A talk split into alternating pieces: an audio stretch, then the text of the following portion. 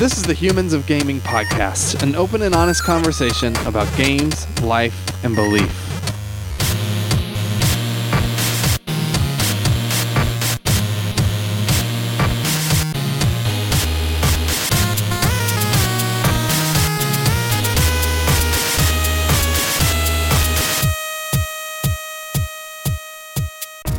Welcome to Humans of Gaming. I'm your host, Drew Dixon. I am the chief content nerd at Love Thy Nerd, and uh, we're I'm joined with Chris Gwaltney, our co-host. hey, Hey. I'm in Ohio, living it up in the Midwest, back in my Yeah. old stomping grounds. And uh, what are you doing in Ohio? Uh, visiting some friends, hanging out, enjoying some cold weather and gloomy skies, which never happens in Southern California. So is that Um, like you actually enjoy it because you don't? I do, yeah, I miss it. I mean, I miss it in the way of like, oh, it's cool to go visit it and then leave. You know, Yeah. like I don't think if I were to live here again that I would enjoy it.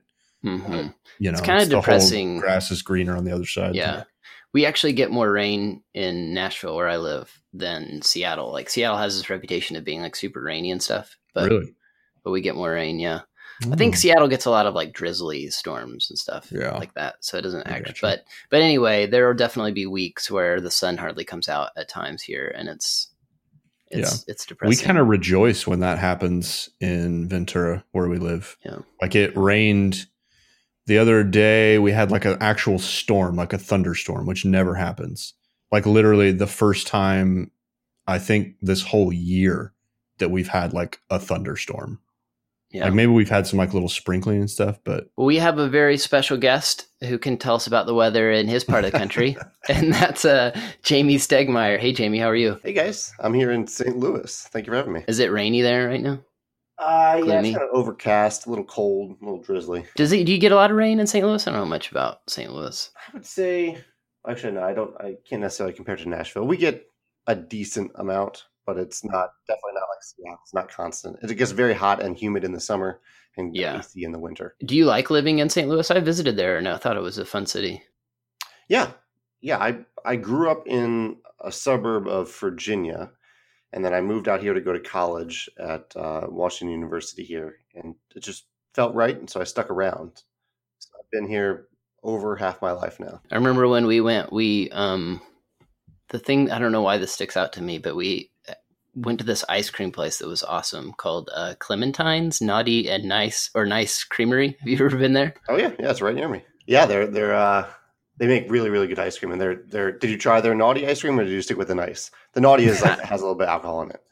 Yeah, I did. I'm not sure if I'm supposed to say that, but I did.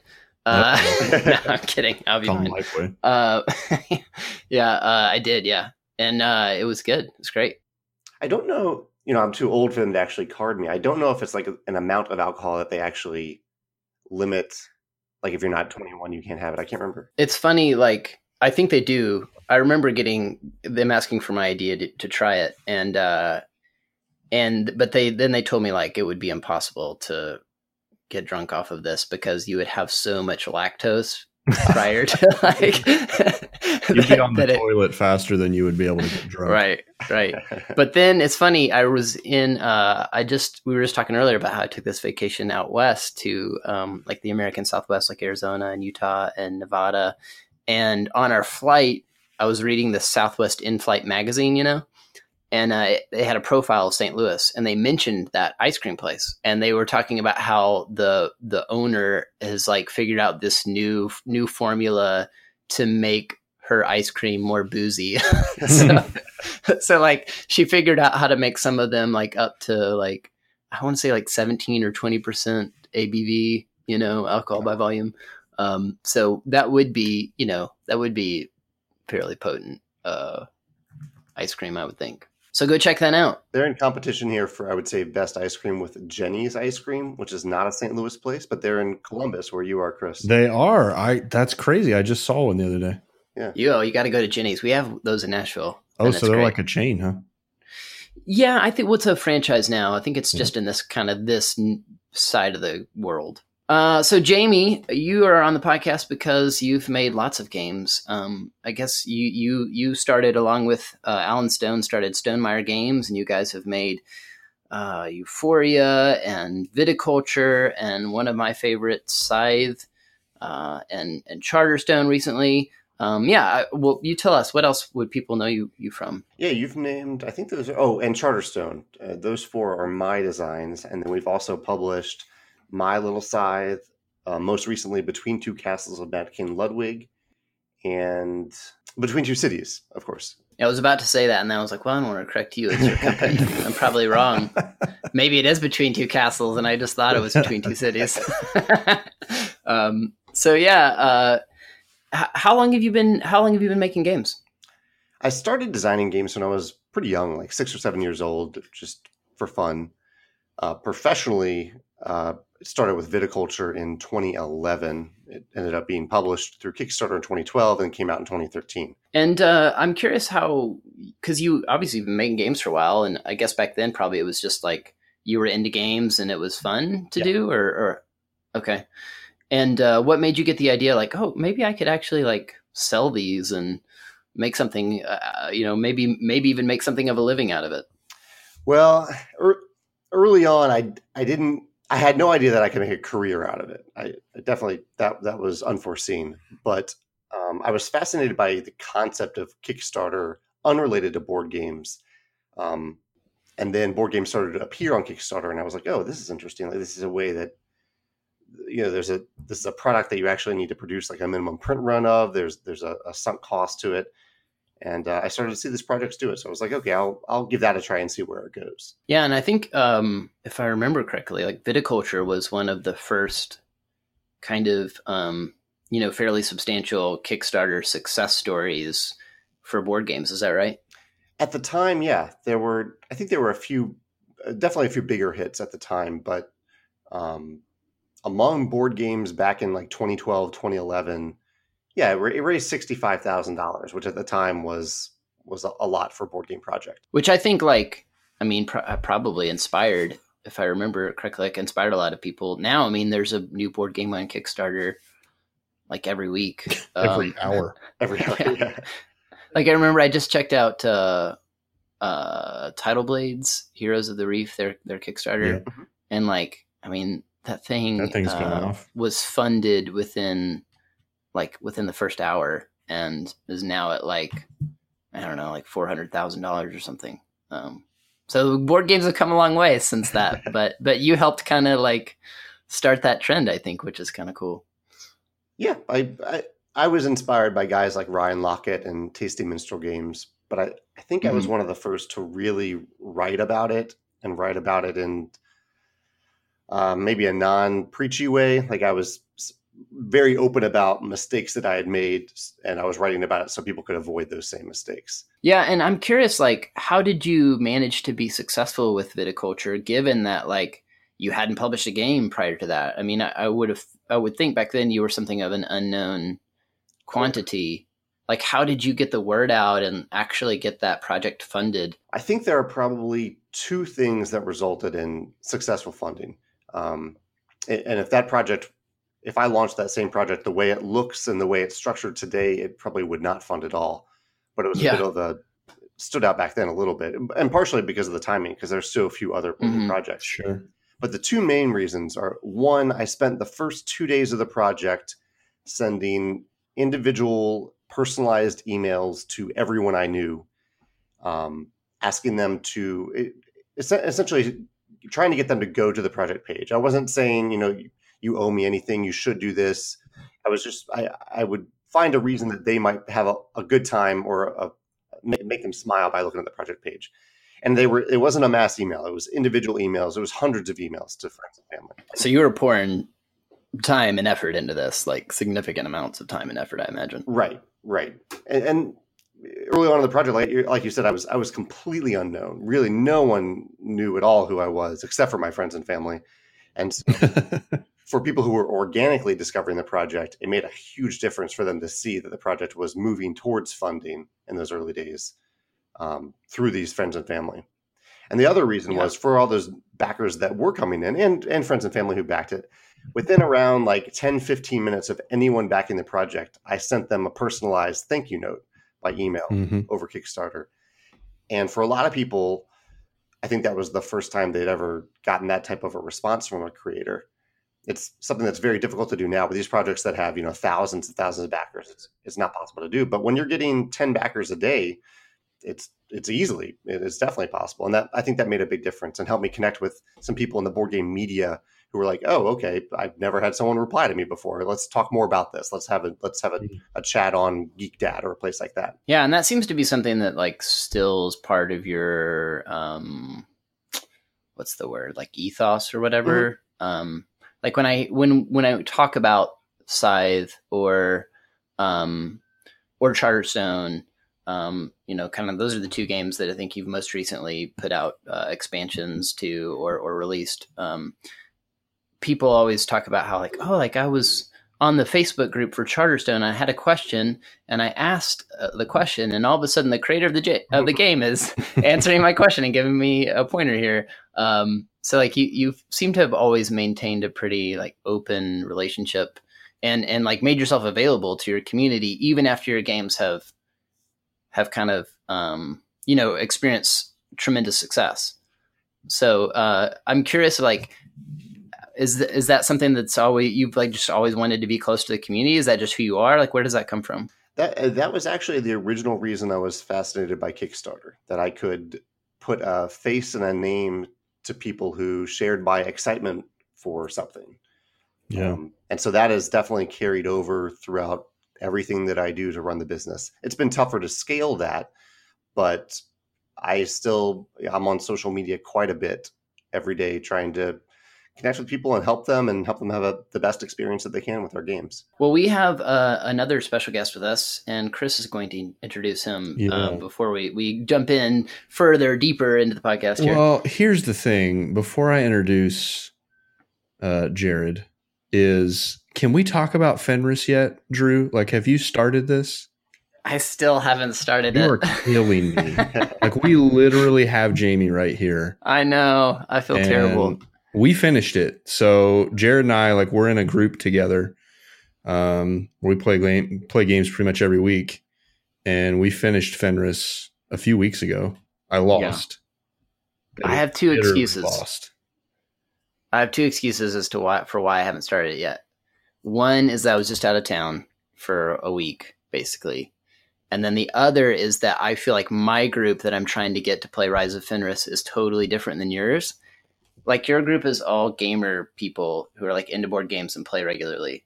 Like I just started a gaming group for the purpose of playing Rise of Fenris. so I'm trying to like train them. We've probably played like five or six games, but not every everybody of Scythe of just the the base game. Um, but not everybody's been able to make it to all six of those.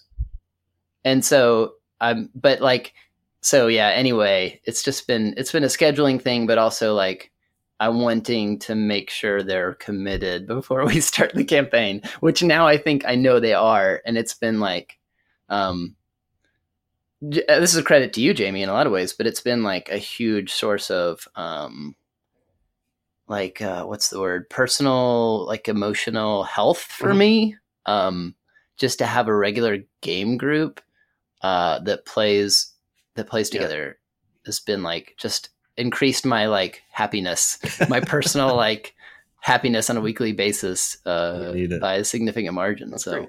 Anyway, I'll introduce you. Uh, Jared's he, like I said, we play games together every week pretty much, and he's also one of LTN's monthly supporters. He helps us do things like this podcast and the articles on our website and going to conventions and our outreach events and um, him and I actually a couple weeks ago ran a gaming area at a local convention here, uh, a steampunk fest, which we thought Scythe was pretty appropriate for. Oh, yeah.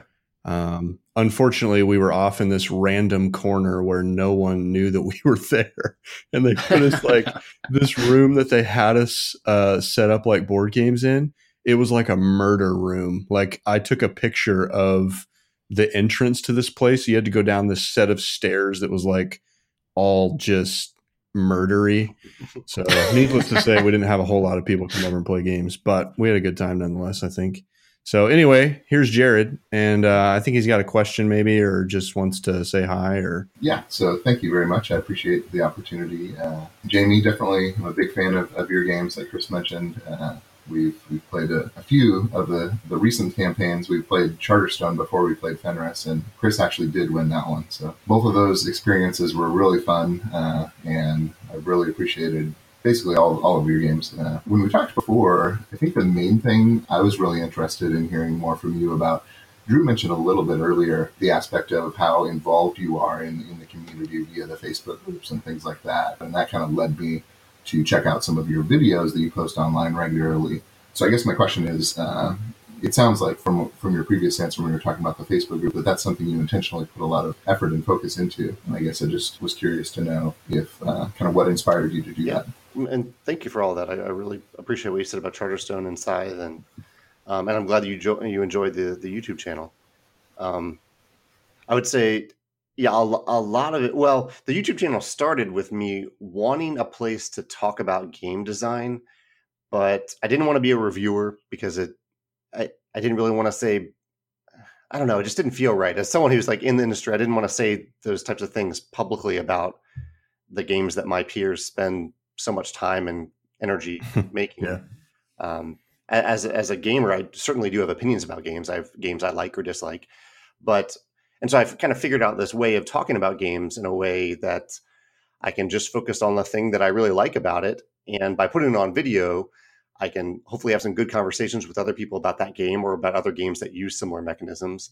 And it's helpful for me as a as a as a designer to kind of look at games from that angle. Like what's the what's the most fun thing in this game and what can I learn from it? And maybe I can apply it to a game that I make someday, whether it's that feeling that I get from it or something similar to that actual mechanism. Um, and kind of, I think one thing that you've alluded to, one of the nice side effects of this is that, I don't know, I can't speak for other people, but for me, I am drawn to other designers and publishers who have a genuine love for games in general. And oftentimes I get that impression from other designers and publishers if they are talking about games other than just their own all the time. I totally respect yeah. that designers and publishers are excited about their own games and want to talk about them but it's just neat to see like games like uh, or guys like James Hudson who clearly loves games and wants to talk about games a lot.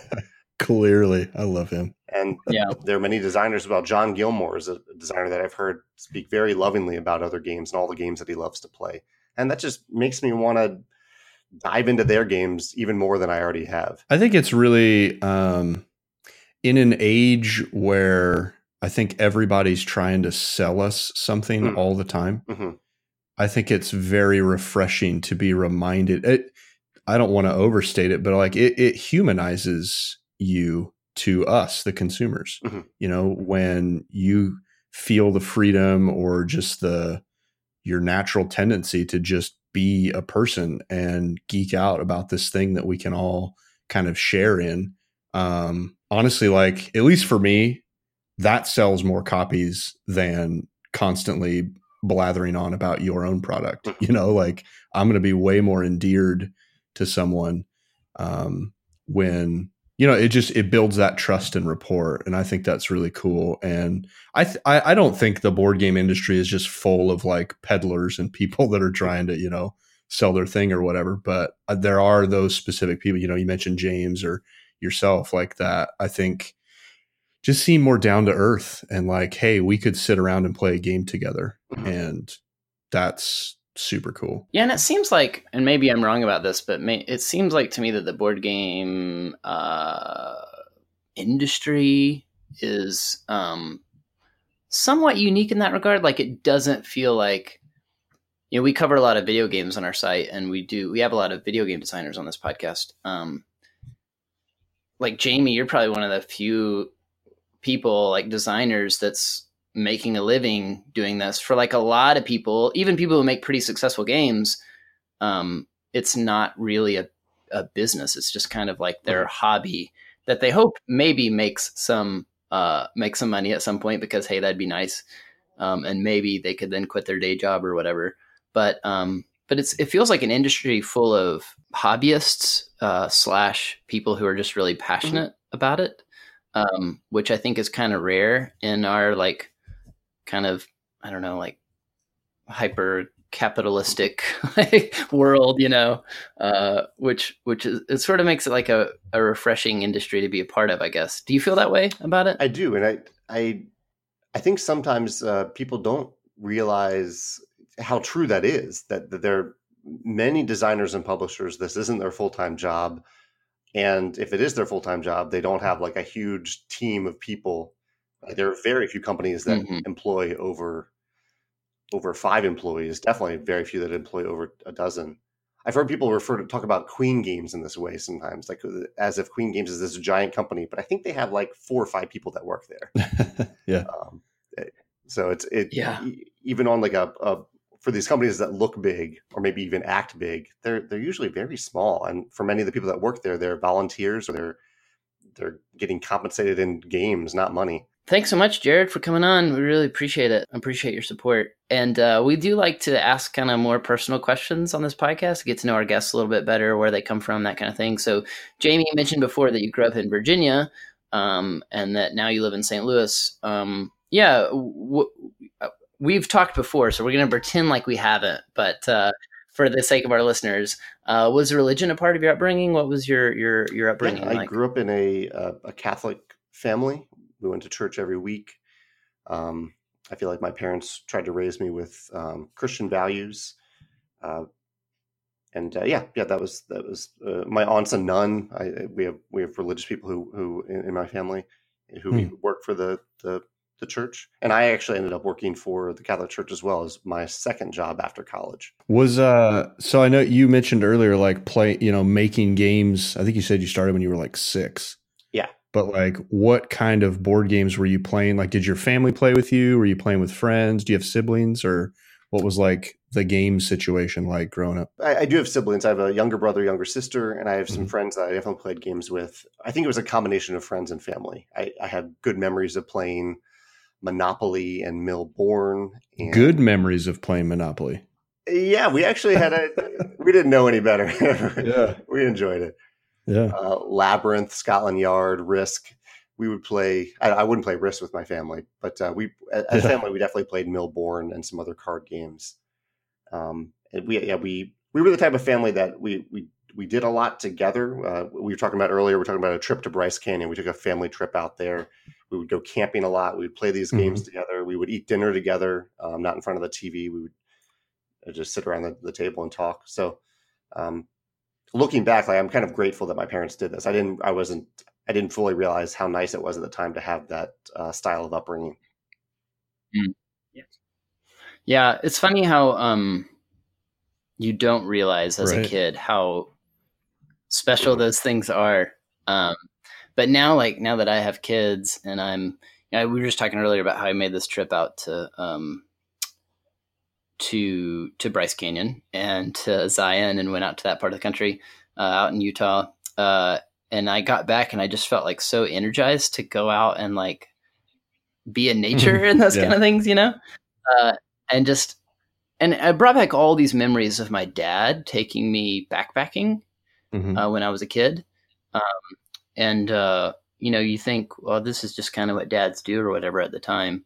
But in reality, like so few people have that kind of like upbringing where their parents really invest um, kind of personal, intentional uh, time yeah. with their kids, and uh, yeah, it just made me like kind of want to like do that stuff with my kids, you know, um, and get out and see the world and those kind of things. And board games are are a huge opportunity. To do I feel that, like I so, had this moment um, when I was I was probably like nineteen or twenty, and I don't know why, but something happened or I was just thinking about it and I had this like aha moment of just being super grateful to my parents. And I just remember like calling them up and just thanking them, like, hey, you know, I'm sorry that I was such a turd like the whole time that I lived with you and I wasn't very appreciative. But like yeah. looking back and, you know, just pinpointing some of these specific things that I know is very intentional on your guys' part. And I'm just really appreciative of it. I don't know. Did you guys have like an mm-hmm. aha moment like that, or were you better than me and just thought about it when you were in it? Yeah, I was definitely a turd too. Um, but I, yeah, I think I, I, had a couple aha moments in my twenties and, and some in my thirties too. I still, there's certain things ingrained in me that I, I didn't. I it it has taken some reflection and some aha moments to realize. Like even like the camping thing. I I my dad would teach me things just by the way that he interacted with nature. He like if we if he wanted to make a walking stick and we were out camping, he wouldn't cut it off a living tree. He would find a a, fallen stick and he would Mhm. carve a, a walking stick out of it. And he was kind of showing me. I didn't realize at the time, but he was kind of showing me like you gotta you need to respect nature, or this is the way that I do it. Maybe you can do this too. And I, looking back in my Mm. twenties, uh, like that's just ingrained in me now. Like it's not even a conscious thing that I.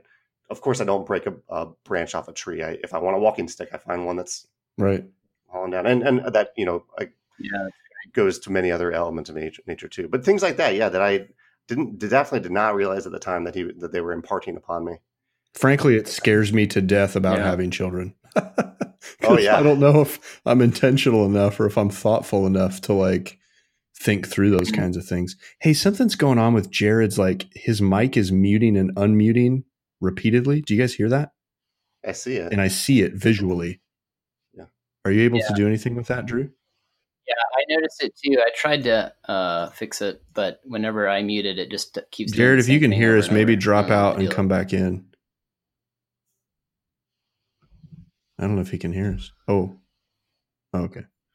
Sorry. Yeah, there we go. Yeah, I don't know. All It right. kind of scares the crap out of me Um, about having kids because I'm just not sure that I'm that thoughtful about, you know, and I'm sure like Drew, you can attest to this being that you're the only one here that has kids. Um, but like, I'm sure there's plenty of times where you feel inept or like you didn't do that thing right or you didn't do that thing Oh, intentional enough. But More often than not, I think I feel like I don't know what I'm doing. Um, but that's for sure. But uh, and I don't know that I had an aha moment where I like called my parents and confessed all my sins and and, and maybe this them for being maybe good this is the aha moment But- right now. Yeah. I mean, I did have this moment where I was like, um, just really thankful for my my my both my mom and my dad, but particularly my dad for just investing that time and getting me out in the outdoors because, um, like I could just feel it coming back immediately. Like I I want to I want to make more time to get out in, in in the world and see our, our nation's national parks and that kind of thing. I've, I think I've always been somewhat thankful to my parents, but I do I did have this thought of like I should call them and I haven't done that and I need to like uh you know verbalize it and be like we could just uh you for- could just like awkwardly pour your heart out right now while we're recording and then just tell them like oh guys did you listen to the latest uh humans of gaming podcast? Um you might really enjoy it. Yeah. No maybe not. Yeah I should do that totally. Um but uh but yeah so so you grew up Catholic Jamie and uh and uh you so um have you always I assume you you practiced it you actually you weren't just going through the motions like you believed in God and that kind of thing like growing up was it always something you just kind of believed in or did you have a, come to a moment where were like oh this is this is for me or or what Yeah, was that question. process I, like I don't even know if we discussed that one before. Um, I I don't. I, I definitely did not question it for a long time, and then I was told to question it. I think going through the maybe the first communion process, maybe confirmation. There are two, you know, a couple of different levels in the Catholic Church, and I think both you were told to question it yeah, I, th- I think they maybe it was my parents, maybe it was the the church. I mean, they weren't saying Jamie, you should question it, but they were Yeah. saying this is a good time for you to actually make a choice about this. And i think that's super cool though because i think that's Hmm. pretty uncommon i mean maybe not uncommon in catholicism but Mm-hmm. certainly uncommon in like protestant christian evangelical stuff interesting. Yeah, I, I That's cool. whoever said it, I wish I could remember now. I, I appreciated that because it was a nice moment for me to step back and say uh, that I choose this faith. Just this isn't just the thing that I was born into. yeah and so yeah, I did make that choice, and I made that choice again. I- We had a, a great Catholic choice, uh, Catholic church at the Washington University campus. It's a private university, so they have every denomination of every church and faith there. Um, so I kind of got lucky there. Did you guys have good uh, church experiences in college? Yeah, I did in college, I think. Um, in like growing up, I remember just never caring. Like I went, my family went to church and I just did not want to be there. And so, uh, so I wouldn't like, I would put my head on the pew in front and just try to like fall asleep. Um, I just found it incredibly boring. And I don't know if it was actually boring or if I just, you know, it was like so self centered or whatever that I didn't, and I didn't want to be there that Mhm. I just refused to pay attention, you know? Um, but that was my experience growing up. But then in college was like the first time I started listening for myself and like sort of exploring. And I don't know that I went to churches. I, def- I didn't really go to churches that encouraged you to like question the faith or like make sure that you believe it necessarily but i did go to churches that Mm. encouraged me to read and so like i grew I, I developed a love for like studying theology which began the process of me really like looking inward and going like do i really believe this stuff? Is it really like based in um like is there based in is there historical accounts of like of, of this stuff? Uh, sorry i almost dropped my mic. Um almost knocked it off the the table but yeah like is, th- is this stuff based in reality? Is is there um is there philosophical Yeah. grounding for all these kinds of things? So I didn't grow up in the church. Um, like my grandma and grandpa and like some of my aunts and uncles were Catholic, so that was a little bit of my experience. But really, it was pretty boring from what I knew of it. Like I, I- it was never explained to me. It was just like, oh, I was staying the night with my cousins. You go to church with us on Sunday, Mhm. and it was like, hey, stand up at this time, sit down at this time, say this thing back when they say this, and that was I didn't really have an understanding of it. Mhm. Um, yeah i remember uh, i remember going to catholic churches with some friends like in in middle school or high school and being totally Yeah. confused by like all that stuff like when you're supposed to sit down and stand up and like whether i was allowed to have Yeah. communion There's a lot of ritual kind of to things it. Yeah. Which, if you know Yeah. the tradition of that, can be Mhm. really beautiful and meaningful. Yeah. But I think for me, I, I mean, you know, that was not a tradition that was passed down to me or anything. So I was just kind of like flying blind. Um, and then I kind of got involved in like a youth group at a like a Protestant church around like middle school, high school age, and then I so I kind of was a part of that. And then actually in college, which I didn't really go to college, I was there for like a year and flunked out. Um, but that's kind of when I had my sort of faith crisis where I was like, I don't believe any of this crap. This is crazy. What am I doing? Um, and then I got involved with kind of a, a weird church. Not weird, that sounds like cultish, but um, a church in my town that they had bought this abandoned elementary school and used that to like meet on Sundays. And then there was actually a group of guys that lived in the school and did so because it was kind of in a bad neighborhood in our town. And so these guys lived there to sort of be like an intentional presence in the community to like serve people and serve the poor and all that kind of stuff. So um, I kind of just got involved with them through like a mutual friend and I ended up living there and just meeting those guys and seeing like actual faith in action instead of just, oh, this is a Sunday thing that we do. It was like, no, we're like, we're actual Jesus people that are trying to live this every single day. Um, that was really eye opening for me. Um, so, so yeah, I think that was a pretty good experience. I didn't know that about you. That's interesting. So, Jamie, you went to a Catholic college, is that right? No, I went to a private college where they had a, a, Private a pretty big Catholic church associated with the campus. Yeah. Okay. Okay, cool. And you said you worked for the Catholic Church for a while. Is that right? Yeah, I, during college, that was uh, my work study job was working at, Okay. at the Catholic Student Center, and then um, I And what did you do there? oh work, work study is just like like I was managing calendars and data entry and like it, it wasn't it, it was an like an administrative assistant type thing, a few hours a week. Uh huh. Um, So you weren't like taking people's confessions then- or anything. No, no, it wasn't. Frucked. You have to be watch your frucked mouth. to do that, It's a family friendly podcast. Is that the right word? I probably misused that.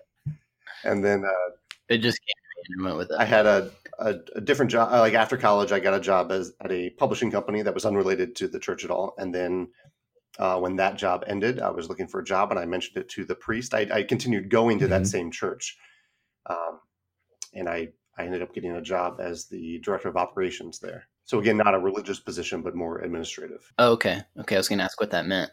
Organizing events and calendar and what what what does director of operations look Uh, like? it, it, I'm sure it depends on the on the job. This particular one meant that I was managing the staff, and I was uh, there was a big fundraising event that I ran, so I was doing some some marketing, fundraising, some development, and I was managing the facility itself because they had a, a big a big church right off. I guess it's technically it's on the the school campus, but all, right on the edge of it. So that's interesting. Um, Cool. The fundraising thing. So, like doing marketing and stuff for that. Do you feel like some of that experience helped you like transition over with like the Kickstarter stuff we were talking about? Yeah, absolutely. Yeah, I was. I've kind of all the jobs that I've had kind of have taught me very specific things that just happened to lead up into me being a, a fairly effective Kickstarter. It was interesting I, I think when you were talking about that first Kickstarter you did and some of the some of the steps that you took, like you know the personalized messages and like because you know we're a nonprofit and like I've worked in nonprofit world my entire adult life, and some of those like mm-hmm. I could hear some of those kind of fundraising principles because that's such a huge like even with what we're trying to do with LTN is like making sure that it's a very personalized process and it's not just like you know we try to use the word like partner or you know because we want people to know like Mhm. you're in this with us. This isn't just oh the product that chris and drew are making or whatever. Like this is all of us kind of doing this thing together. So i it's i'm i'm connecting the dots. I'm just doing it out loud totally no. Yeah, I, I that all those things were instilled in me. Both actually working at the church and working as a waiter at restaurants in college or during the summers in college. I learned so much about Oh, customer yeah. service by doing that. you have to or you don't get paid Yeah. yeah, Yeah. that's right. Well, what about now? Like, so you said you grew up Catholic and you went, uh, you even worked worked in the church for a while.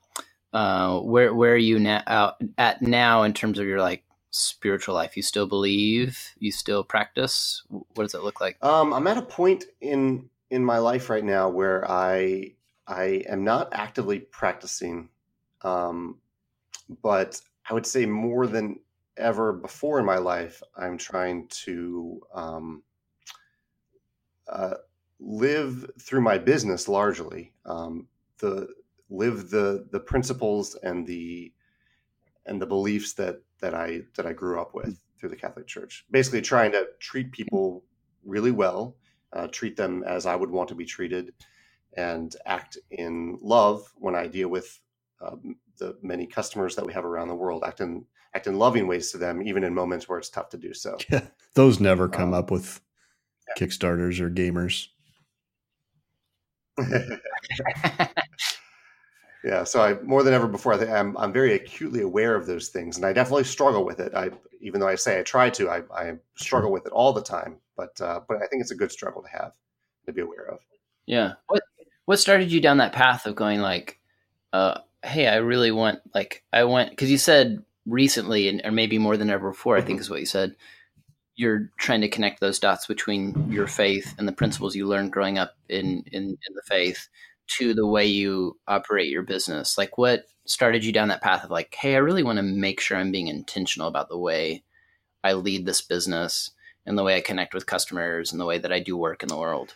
That's a great question, and I don't know if I have a specific answer to it because it wasn't like an aha moment or anything like that. I, I think it's just been mm-hmm. a slow realization, and I think partially from those times where I, I haven't had very much grace and poise in the way that I dealt with people in public. You guys have probably seen a lot of the good things, but there have certainly been some lower moments that I've had that I regret, where I Mm. didn't speak to someone with uh, the love and respect that I think they deserve, despite the way that maybe they were speaking to me. Yeah.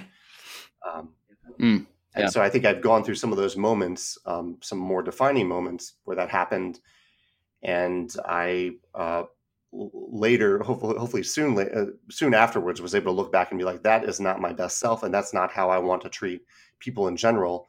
And this is actually a time in my life where the way that I treat people directly impacts my career Sure. and my business and my passion.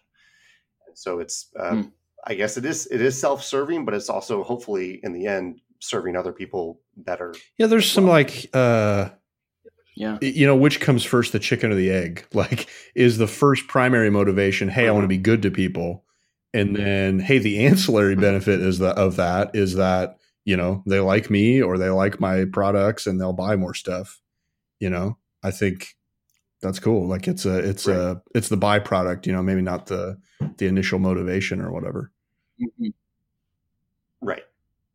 It's also a risk, though, I think, because, like, I think, you know, some obviously there's benefit to good customer service and that kind of thing. Um, but there's also, um, you know, a lot of people I think that would tell you, like, you can only do so much good customer service before you need to just, like, you know, the, the goal is just to get more product out there. And obviously, by being, available to the communities that that purchase your games and that kind of thing like there's always a cost to that right? Like there you're you're giving time to that that could be given to like putting more products out on the market.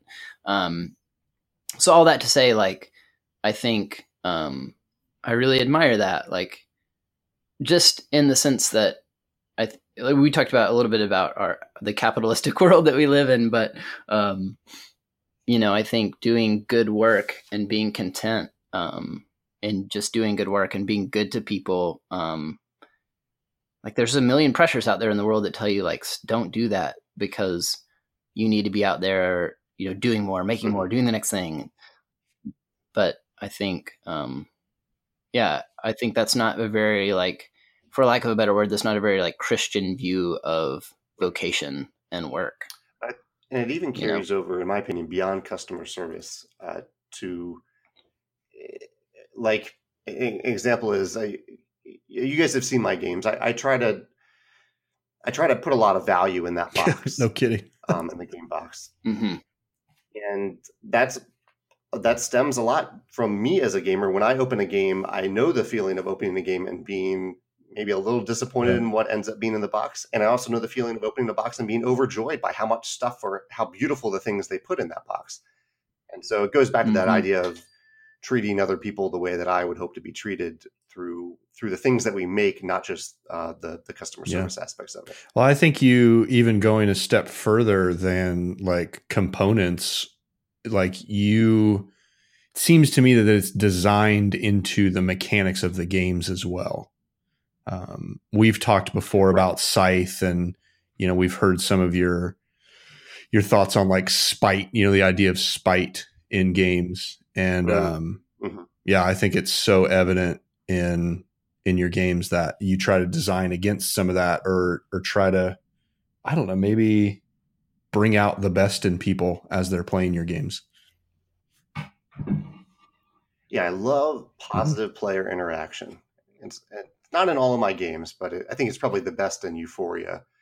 But I, I love when you're competing against other people, but you have good incentives in the game to work together at times. That feels good to me when that when that happens. It doesn't feel good in Euphoria when you're the one person that didn't help build that thing.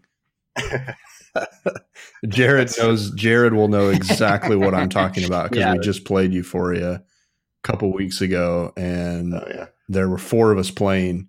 One of the guys went to the bathroom, and the three of us were like, "Hey, let's build this thing together." And when he came back, he was screwed. And whatever the penalty was, it was like particularly devastating for him. So it was not good. oh no. But I do enjoy that about that game though, because anytime you see somebody start to build uh, one of the, Constructions the or- what do you call them, monuments or not monuments, yeah, but yeah, the market. Markets, the construction site.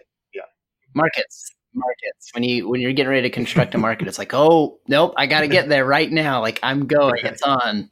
Uh, yeah, but uh, yeah, that's cool.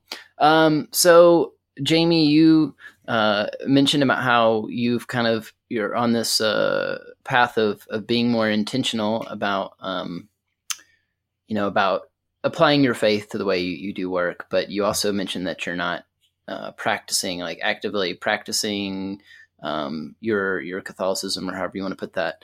Uh, I'd be curious if you might speak to that, like what what made you decide I don't want to be involved like with an or like with an organized church.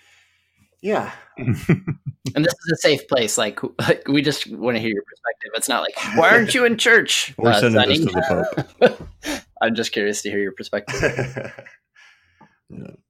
Yeah. Sorry, we have to. It's just sure, it's in yeah, the yeah. I, I signed off on this. Yeah. Um, it.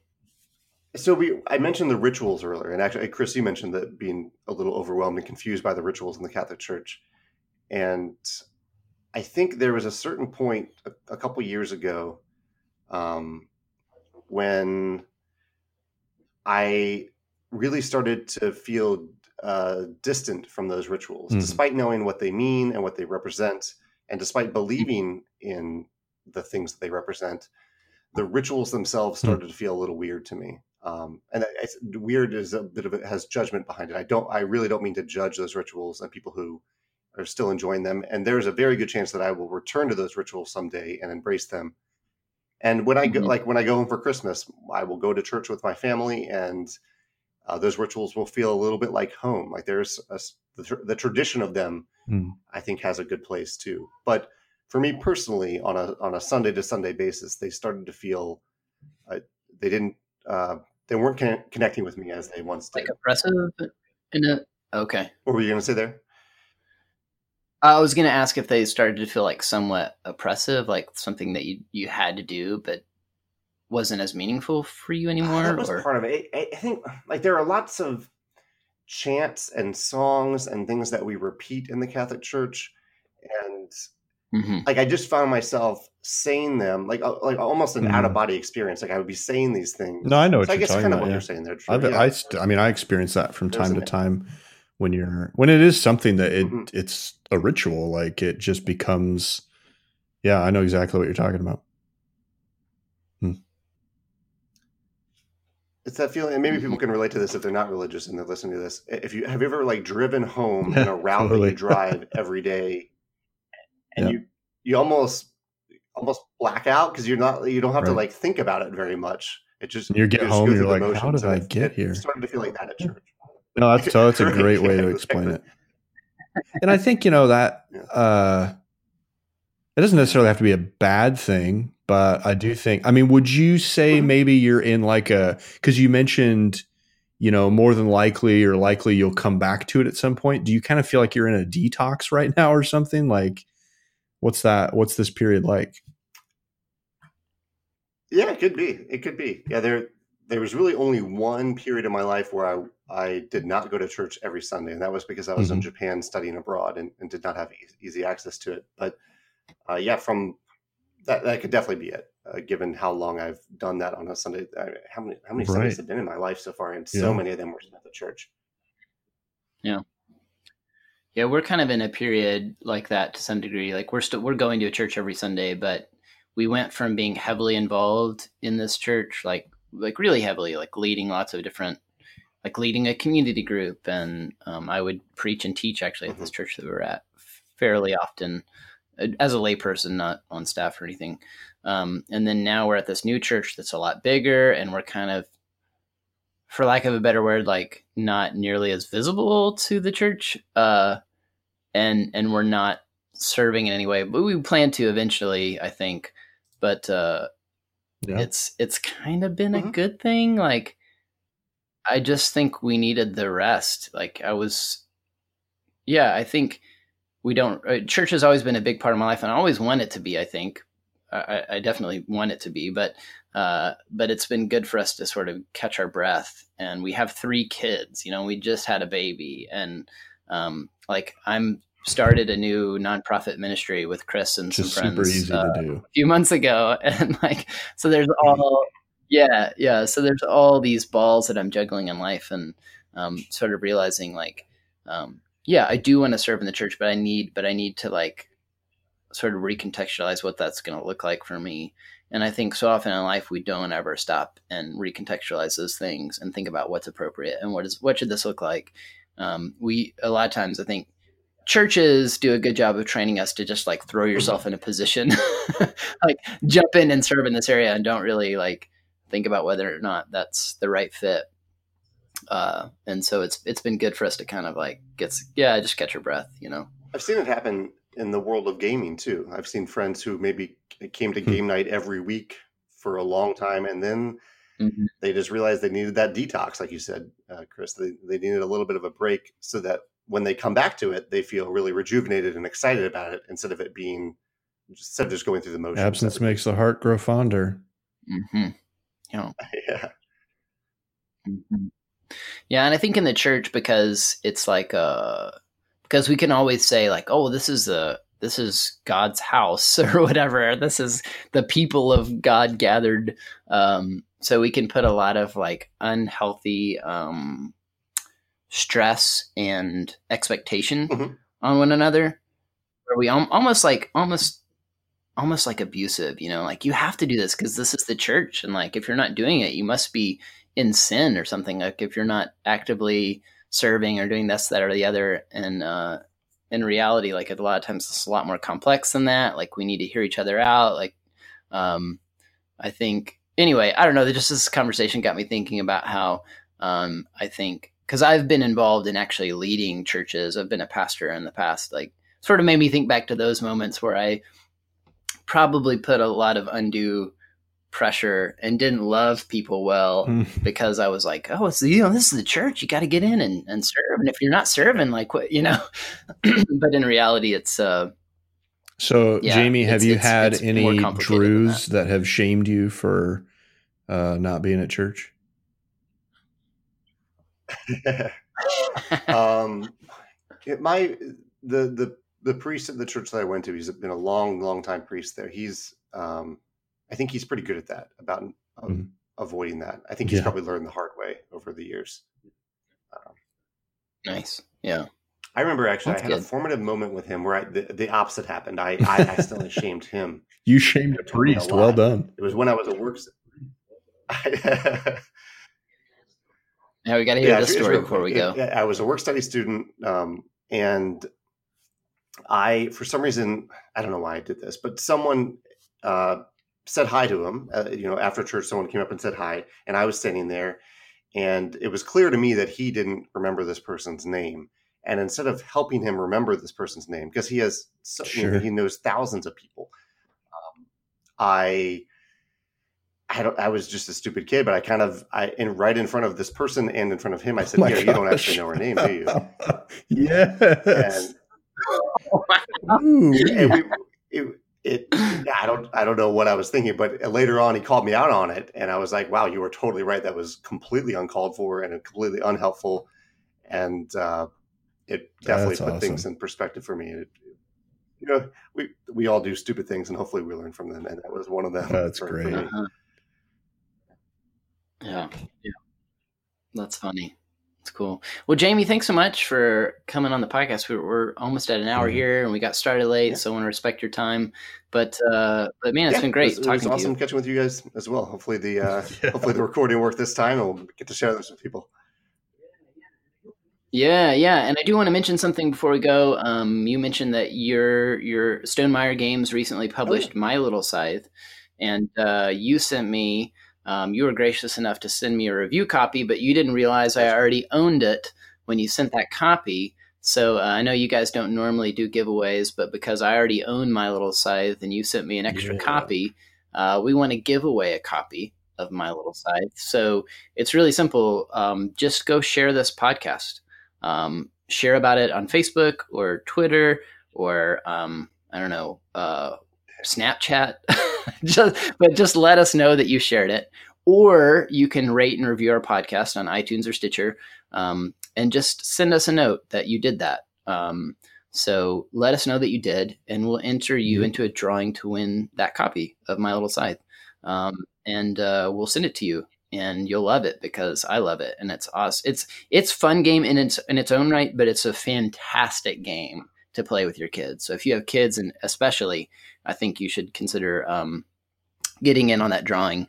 Um, I play it with my daughter pretty regularly.